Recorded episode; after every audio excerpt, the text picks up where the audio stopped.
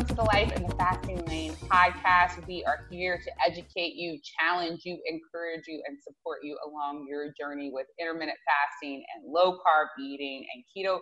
Honestly, whatever way you have found to make yourself healthier and hotter.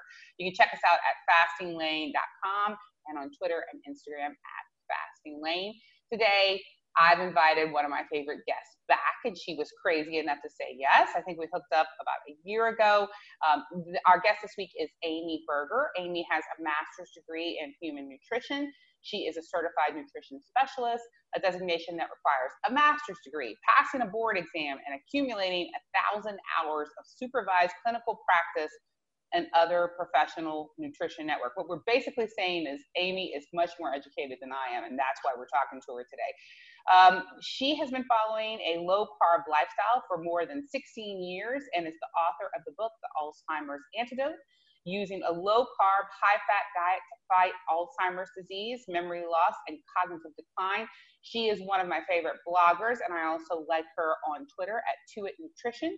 And she is pretty active on social media, which is one of the places I first started following her and then got to meet her in person. Welcome, Amy. How's it going?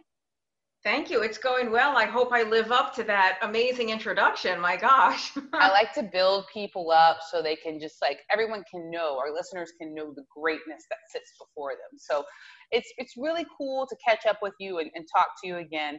Um, we spoke last year. I enjoyed it so much. And what impressed me was I, I could understand a lot of the things that you were saying. And so I figure other people can too, because I need things to kind of be simplified. Um, and then recently, I know that you and I were talking again because you had put out a really cool blog post about keto and just really some down to earth facts. So, what I'm hoping today, Amy, is I, I didn't send you any questions. I just thought we would hang out. And what I'd like to find out is what have you been up to this past year? And why do you keep coming back with really simplified um, messages for people? Um, well, what have I been up to? I have, I think last time I was on your show, we talked more about Alzheimer's disease. And um, so I do have that book out, but I have this um, new book. It's called The Stall Slayer, and it's about breaking fat loss stalls on a low carb or ketogenic diet. And people can find that at stallslayer.com or it is on Amazon. So I was uh, working on that, and I have um, another book. This is going to make me sound way more productive and hardworking than I am because in between bouts of working on books, I just I'm a professional procrastinator. I just nice. waste time. I just stare at the wall for hours at a time. Okay, that so, makes me feel better. Yeah, don't like people listening and watching, don't be fooled thinking, oh, she's writing all these books. No. if I really worked hard, I've had like five books out by now. Um, so I actually I'm collaborating with Dr. Eric Westman on another book called End Your Carb Confusion, and that will be out in December. It's uh it's available for pre-order. End Your Carb Confusion, and that's we might get into that a little because it has to do with keeping it all really simple and Yes, I want to talk about all that. And the overwhelm that's out there. Yeah, when I met you in person, it was because I saw you speaking about Alzheimer's, which I think a lot of people associate you with because I, I think you, you probably bring a lot more knowledge to the table specifically to that area.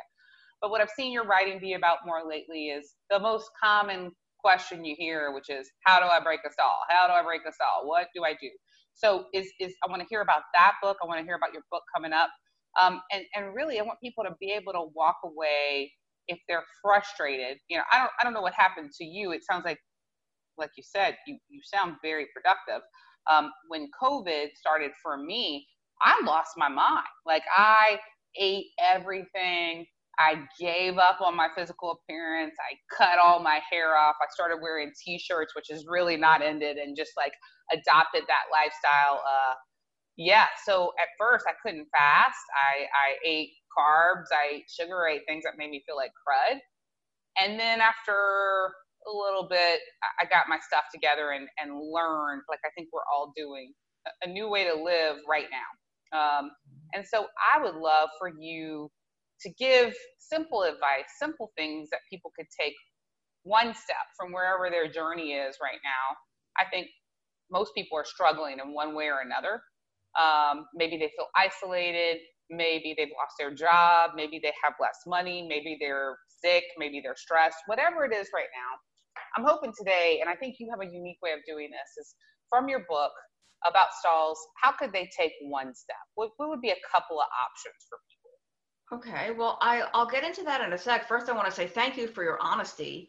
I think you are certainly not alone. I mean, there's a, the world is completely flipped over right now. And I'm in kind of a unique situation. Even before the virus, I already worked from home and I have no kids. So my my routine is almost the same, except that there's a lot less socialization, which I'm a huge introvert. I don't need a whole lot of socialization anyway, although I will say, even even as strong an introvert as I am, I do need some human interaction. And the fact now that I've had so much less, I do think that's affecting me. But um, does yeah, it not make you crazier? Because it, it makes me crazier. I've stepped up my uh, mental health and my therapy. Um, I'm a very social person. I'm, I feel very lonely. Uh, my husband is an introvert, and, and, so I think it affects him, but you know, not nearly as much. And I respect yeah. a, a, lot of people who are okay with it. But um, yeah. it's interesting to hear you say, like, even though you're an introvert, you need some, and it's kind of a struggle. Yeah, I mean, I can't I can't just be alone in my apartment, like my one bedroom little apartment all day, every day. So um, it, has been hard in that respect, but I, have heard from doctors too, where, or, or my, my co-author, Dr. Westman mentioned that with, with his patients in this situation, so, and, and he's a keto friendly doctor, of course, he basically prescribes ketogenic diets for people. Yeah.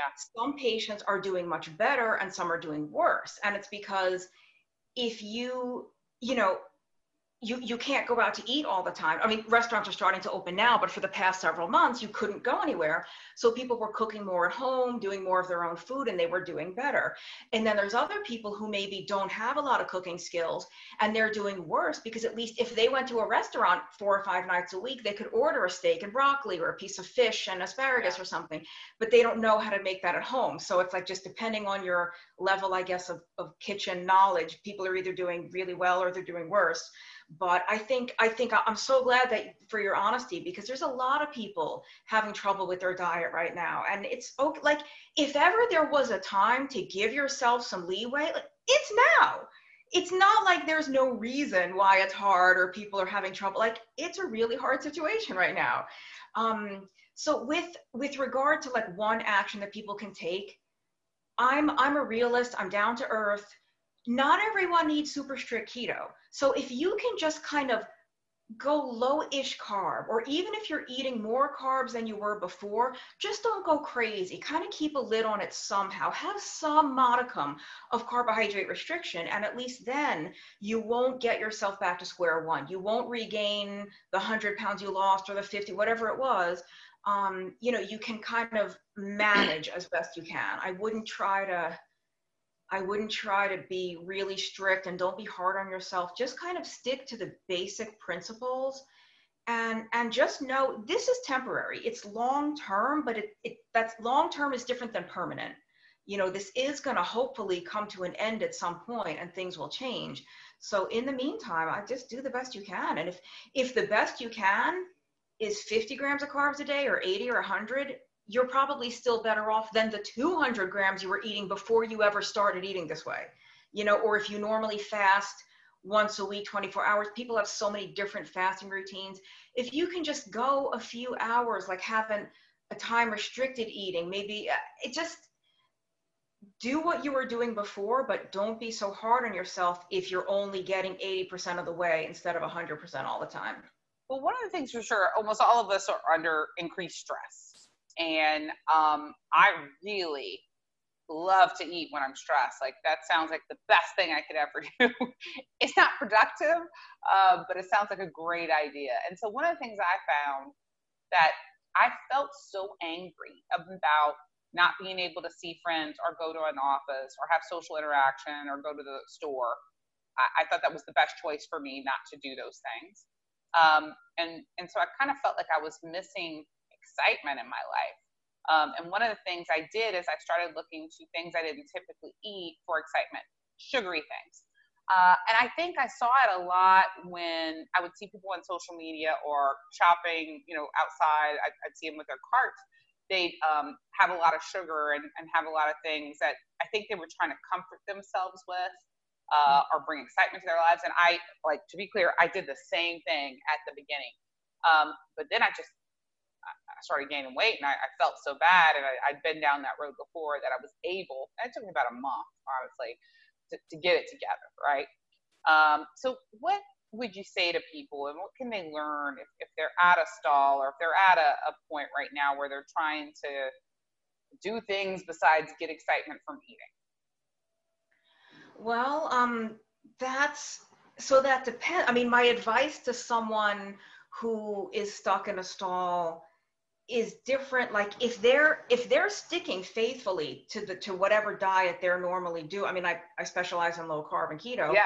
So if somebody's doing that that then the advice is different compared to someone who is kind of not so much on the diet anymore because of the stress and everything. So if somebody's not even doing it anymore my first advice is to get back to doing it. And i i think a way to ease there's two schools of thought. Like there's the rip the band-aid off all at one school, just do it, get the stuff out of your life, get it out of your diet, because then within one or two days, the hunger will be controlled, the sugar cravings will be gone, but you have to be really strict for those first one or two or three days.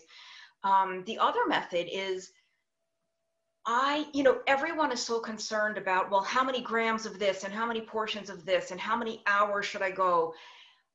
If you're having trouble just getting back on plan, I would say eat as much as you want, whenever you want, as long as the food choices are appropriate. Like if you, if that means you're eating a whole stick of pepperoni, well, better a whole stick of pepperoni than four donuts, you know, um, or just quote unquote overeating. Eat a big honkin' steak or a big honkin' pork chop and some broccoli or something and if that means you're having three meals a day and snacks and whatever, I wouldn't worry about that so much at the beginning. Get get used to this kind of food again.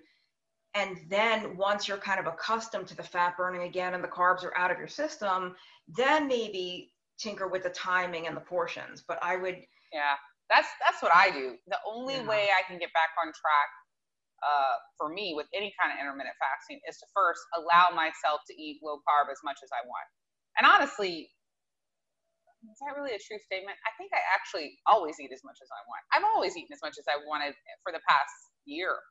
Um, it's, it's, it's hard to think how much I've changed. I've been doing this for almost three years now, low carb combined with intermittent fasting. Yeah. And I need both. For me, it, it, they, they work in partnership, they work well together. I have found that since COVID started, fasting for uh, 36 hours, it's not going to happen. My stress level is yeah. too high. If, if you're kind of still riding that blood sugar roller coaster, you're going to have the cravings. It's going to be really hard. I think it's, it makes perfect sense to let your body adjust and then reintroduce the fasting. Um, so one thing I've you know, always try to do is like I gained a little bit of weight at the beginning of COVID, then I lost a little bit, and and like now I've just been straight up maintaining it, and I I I do like stare in wonderment at people who like COVID started, they've lost 60 pounds, they've done amazing things, they've done, but I think this is just my feeling. I'd love to get your opinion. I, I'm not as skilled as they are. Uh, this is a time of a lot of stress and um, worry. And for me, if I walk out of this having stayed within five, ten pounds of where I started, I'm a freaking hero.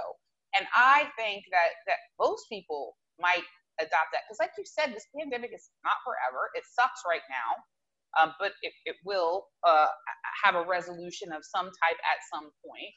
And and maybe like do you agree with this that it's okay to do your best right now but recognize that this is a different situation that that might end? And um, maybe not so much pressure. I want to balance it because i don't want to say like you should eat whatever you want because then you feel really bad. But like um, just not trying to walk out of here having lost 40 pounds during your stay at home period. Uh, that can work for some people, but it doesn't work for me. What, what do you what do you think about those things? I I agree completely, but it's kind of like I I like to be very gentle with people, and I think I, I agree with you. If you can come out of this, or they say the same thing about the holiday time at the end of the year yeah. you might not lose weight, but if you just maintain, that's a win. That's yeah. a huge win is to not gain weight during a period like that or a period like this. Um, I do think that's a perfectly good goal is to just kind of stay where you are. And the the other school of thought though is like it's just an excuse. Like there's no reason. There's still low carb food available. Like we, thank. God we don't really have any. At least where I live, there's not really any food shortages anymore. Food is available. You can work out for free on your living room floor. Like there's no excuse. But that's not my my style. Is to be much more like it's okay. Do the best you can. Yeah. Um, and and it's very possible that the people that are doing really well, their coping mechanism is exercise or sticking to a very precise regimen, like that form of discipline, for lack of a better word, is their coping strategy. Um, it helps them to have this rigidity as opposed to just letting anything happen. So I, I just don't. It's not the worst, you know I don't know. None of us became really, really sick and really morbidly obese over the course of six or seven months. Yeah. So if that's, you know, that's about how long we're into this now. Um, and even if it lasts a little bit longer, if things are a little bit wonky, okay, when it stops being wonky, we're all going to kind of get back on track. These things like type 2 diabetes and hypertension and all this stuff, PCOS, they develop over the course of years. They don't happen overnight. They don't happen over six months. I mean, if you really try, you could probably get yourself that sick in six months. But yeah. you know, it's so if if things are a little bit weird right now, and and I would hazard to guess that for most people, especially like I think we, and we, I mean, in the sort of low carb keto fasting community, tend to hold ourselves to very high standards. And so, compared to the standard we have for ourselves, we're falling really short. But compared to the average person that doesn't even care what they eat, or compared to maybe how we ourselves ate a year ago, five years ago, we're doing really well. So, like, I really, uh, I would imagine that most people are probably doing better than they think they are. Are they eating more carbs and more junk than they normally would or than they're proud of? Yeah. But are they eating 300 gram? Are they waking up and having the orange juice and the pancakes and the cereal and the, and the muffin and then snacking on granola and then for lunch having a sandwich and chips and pop like no it's it's probably just that we are falling short of our own standards that would be yeah. my guess so let's talk about stalls because your book tell us the name of your book again about it's called the Stall Slayer. But I, I don't want to forget you. I thought I wrote a blog post not that long ago that you were like, oh my God, I love this. I thought we were going to talk about that, but we can yeah, talk about We should talk about that too. But I love books and I want people to buy your book. So I want to talk about that first, right? So you should buy, everybody, you should buy The Stall Slayer, first of all, by Amy Berger. Um, why do we have stalls? Like, I've always like wanted to ask this question. Is it actually bull crap? Like, do we just make that up? Do we just like eat extra for a while? and it's not really like the body stalling out like we're just lying to ourselves and eating more sugar-free chocolate because I do that and then I want to call it a stall like or is there really some scientific thing that even if I do close to perfect my body's going to stall that's a really good question and I think it's both I think okay there's two chapters. I mean, the the top two, and, and you were saying, you know, what what have I been doing all these months and like I keep things simple. I wrote this book because this is the number one reason people contact me for help. Why am I not losing weight? Why is it not working? And instead of writing the same email reply a hundred times, I could just be like, all the information you could possibly want is right here. And it's like a skinny yeah. little book. You could read it in half a day. Um, I, I do think that the most common culprits for like a, a stop or a stall in weight loss is people have just become complacent about their diet. They're just not aware of how far they've kind of strayed from what was yeah. working at the beginning. And it's either too many carbs or too much fat. They're both, you know, fat is not unlimited. Just because it's a keto diet doesn't mean you can just eat all the fat you want and think you're going to lose weight. Um, but I think there are, there's hormonal reasons why things can slow down to a crawl. And there's also, you know, I, I just did a video on this recently. Let's say you are 200 pounds overweight and you have type 2 diabetes and you hypertension and all these things going on. And you're doing whatever diet strict keto fasting whatever it is. And you get pretty far. Like wow oh my gosh that was so effective. It worked so well. Now it's not working anymore it's not that that's a bad diet it's just you literally right now you've lost 200 pounds you've reversed the diabetes everything's gone you're literally not the same physical metabolic person you were. So why would you think that the diet that worked for someone that was 200 pounds heavier and had diabetes, that same diet, it might not be the most effective to get you those last 10 pounds or the last 15 pounds. So I think that's sometimes you just need to change something about the diet. Like you you are sticking to the diet, but that diet's not working for you anymore. Yeah, I get it. That makes sense. So let, okay, let's talk about your blog post. You wrote a blog post recently about keto and I thought it was really good and, and had some things that I hadn't thought about for a while or was like put in a really simple way. Well, you know, keto's been around for a while. People have been talking about it. Like, what made you do that? Were those typical questions that people ask over and over? Yeah, so the blog post is called something like 14 ways to tell if keto is working for you besides weight loss. Mm. Because so many people do keto for weight loss. And I think at this point, it's probably best known for weight loss. But there's like a thousand other things that get better when you do keto, whether or not you have any weight to lose. You know, people that are at a perfectly, I hate the phrase normal weight, but we'll use it. If you're at a normal weight or you're not overweight, you can still do keto for all kinds of other health problems. Keto doesn't have to automatically be a weight loss diet. So I'll get someone writing to me like, well, my heartburn is gone, my migraines are gone, my skin is better, but why isn't keto working for me? And I'm like, did you do you hear yourself did you read your did you see what you sent me like your this diet is not working. Why? Because you're not losing weight but you just said your heartburn's gone your migraines are gone. Like it is working for you. The weight is just going to be slower. Yeah. so um that was 14 and there was a bonus 15 like just other things that you can look for to tell that keto is doing something good for you even if your weight is not changing. So my daughter is almost 14 and, and she's worked with my co-author from my book, uh, Megan Ramos, and um, Megan's pretty brilliant. And and Luna, my daughter, has struggled with her health her entire life, um, and she has been doing low carb, mostly protein, vegetables, and fruit, uh, healthy fats for the past two months, and most of her health issues have just disappeared. Health and mental issues just disappeared after a lifetime of medications and doctors and everything. She also dropped 10 pounds. She was not overweight. She's she's five foot nine and, and skinny and you know beautiful and amazing and um, but, you'd hate her if she wasn't your child. Uh, probably, but I'm so in love with her. I don't know what to do, so it's sad. Um, but yeah, probably, yeah. She's she's just amazing. And the first two weeks that she did carnivore, because we needed to like eliminate everything and then add things back into test, right? Mm-hmm. She dropped 10 pounds. Wow. And it was it was inflammation. Like you could see it in her face and in her body. She stopped using her rescue inhaler um, three days in. Like just phenomenal things. But the biggest change was in her mental health, her her less anxiety, less depression, just more smiling, waking up early, which is fantastic in a teenager, right? But it's interesting, right? So she that happened the first week, the first week and a half, 10 pounds. Yeah. And since then, nothing. Since then, like as far as weight loss, nothing, which is great because she actually has no desire. Like the purpose was not to lose weight, the purpose was to, right. to not be sick. And it's very interesting because she is very healthy now and and staying at the same weight, which is, is great on her, you know, but the inflammation is gone. So it's really interesting.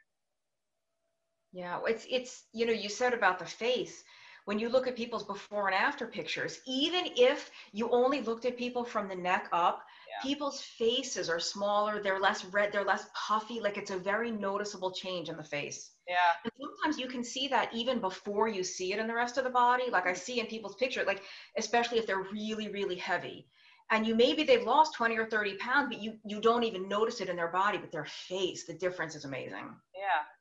So tell us one or two more out of those. Uh, first of all, where can people find your blog to, to read your bonus tip and your 14 tips on, on oh, keto? thank you. It's uh, it's at my website, tuitnutrition.com. T U. I always say I have to spell it because people, yeah. people might say it's T O T U I T nutrition.com. Perfect. Um, and I think that's the first post that's up there right now because I haven't written anything yet since then. Um, but yeah, there's there's so many. I mean, I'll skip the blood sugar control because like if you're listening to this podcast and you don't know that keto is good for type 2 diabetes, I can't help you. um, uh, I mean, so things that people might not expect. uh, acid reflux. Everybody thinks, oh, it's the coffee, it's the spicy food, it's the acidic foods. Then how come most people who do low carb or keto, the heartburn is gone within days, even if they're still drinking coffee, they're still using tomato sauce, they're still eating chili peppers? It's not the spicy food. I'm not saying that that never aggravates it ever, but isn't it amazing how heartburn is one of the things you can practically set your watch by it? It's going to be gone in a week. Interesting. I, um, the only time I get heartburn now is when I drink. I don't. It's not heartburn. I drink too many Topo Chicos, fizzy water. Oh, I drink them uh-huh. late at night. I'm like, oh, I have heartburn. I've never had heartburn uh, since you know for the past couple years. It's not. It's the carbonation. Right. I'm trying to kick that habit. It's my really bad habit lately. Um, other thing. I mean, there's so many that I headaches. I mean, my I would say migraines except for some some people with migraines just doing sort of garden variety out of the box keto makes them disappear. Some people have to go a little further. They have to really really be careful about sodium and magnesium. It's really important for people with migraines to have massive amounts of those electrolytes um, and they, they just have to be a little more careful. But you know I've never had a migraine. I can't even imagine. Like when I get a, a, regular headache, it's bad enough. So I can't imagine this like attack that some people can have a migraine that lasts for two days. No, I can't. You know, and they can't get out of bed. They can't have the lights on. So if somebody's living with that, oh my goodness, give keto a try. Yeah, before I went low carb, um, I had headaches. I'd say every other day, not migraines. Mm-hmm. I, I, I'm fortunate to, to not struggle with that. And now I would say I get a headache probably once every other month. I'd probably say that's I'm at. So it's a yeah. huge change. Like it's yeah. a huge change. Yeah. All right. What is the book that's coming out later this year with you and Dr. Westman? It's called End Your Carb Confusion. And it's very much like like Dr. Westman and I are on the same page in terms of how on earth did this way of eating become so complicated and expensive and confusing so this is like the keto for dummies, but it's I like it. it. It has the science, but it's all said in plain English. It's explained very clearly.